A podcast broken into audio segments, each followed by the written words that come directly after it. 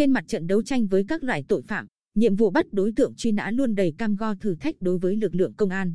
Đơn cử như trường hợp Nguyễn Duy Long, sinh năm 1974 ở Hà Nội.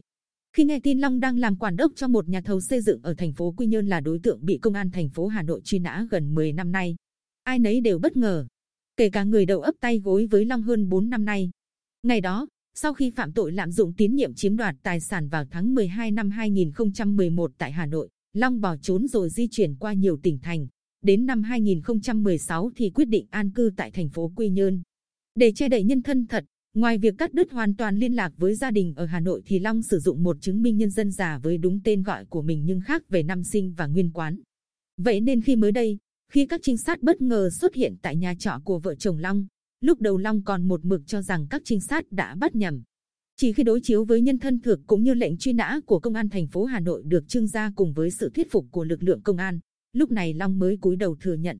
Trường hợp khác, tắt điện thoại di động, sử dụng một tài khoản mạng xã hội, Facebook mới, lần trốn qua nhiều địa điểm tỉnh thành khác nhau, thậm chí có lúc đến tận biên giới và cắt đứt liên lạc với những người thân quen.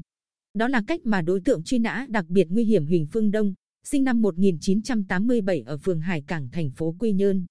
Bị can trong vụ hai băng nhóm hỗn chiến ở Quy Nhơn khiến một người tử vong xảy ra vào khuya ngày 15 tháng 5 năm 2020 lần trốn sự truy vết của lực lượng công an.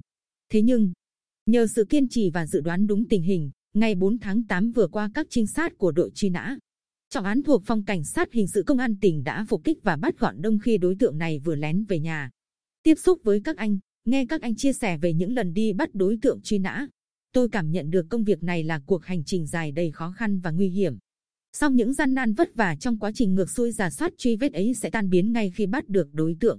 Như chia sẻ của Trung tá Nguyễn Thế Vũ, đội trưởng đội truy nã trọng án phòng cảnh sát hình sự công an tỉnh khi bắt được đối tượng truy nã đặc biệt nguy hiểm Bùi Văn Đợi, sinh năm 1987, thành phố Quy Nhơn, sau 7 tháng lẩn trốn tại thành phố Hồ Chí Minh. Anh chia sẻ, phải mất rất nhiều thời gian để giả soát và xác định chính xác đợi vì hắn khá giỏi công nghệ và cảnh giác.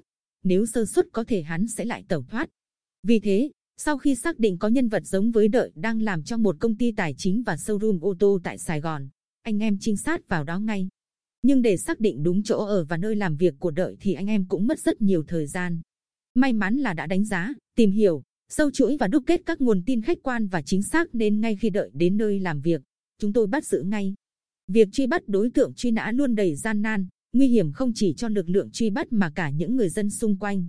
Vì vậy, những biện pháp nghiệp vụ, vận động đầu thú luôn được các trinh sát coi trọng. Bởi tội phạm cũng là một con người, sâu thẳm trong họ vẫn có sự lương thiện. Thế nên những biện pháp tâm lý dùng tình cảm lý lẽ để thuyết phục đối tượng cũng là một nét nhân văn trong quá trình thực thi nhiệm vụ của lực lượng cảnh sát truy nã tội phạm.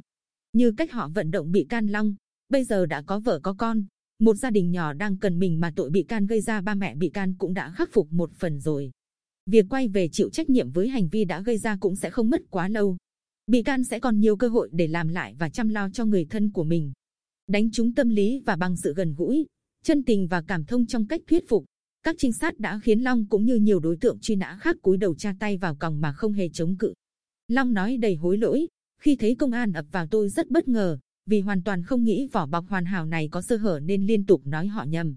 Nhưng chính sự gần gũi và tinh tế của các anh đã giúp tôi hiểu, đã gây ra tội thì phải gánh lấy. Hành trình 10 năm lẩn trốn cuối cùng vẫn không thể thoát. Chợt nghĩ, nếu ngày đó tôi không trốn giờ này có lẽ đã hoàn thành xong án tù. Với tinh thần kiên quyết đấu tranh trấn áp tội phạm, không để các đối tượng truy nã ẩn náu. Bằng các biện pháp nghiệp vụ các trinh sát đã tận dụng tất cả các manh mối để đưa những đối tượng truy nã sau thời gian dài lẩn trốn ra ánh sáng chịu sự trừng phạt của pháp luật.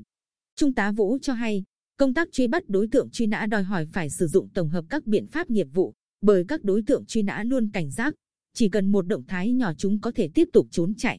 Do đó, anh em trinh sát phải đánh giá, tìm hiểu, đúc kết cũng như sâu chuỗi mọi nguồn thông tin, từ đó dự lường được chính xác hành tung và phục kích bắt giữ. Việc đầu thú và bắt giữ đối tượng truy nã không chỉ góp phần tạo thuận lợi cho quá trình điều tra mà còn phục vụ tích cực công tác xét xử các vụ án, thể hiện tính nghiêm minh của pháp luật.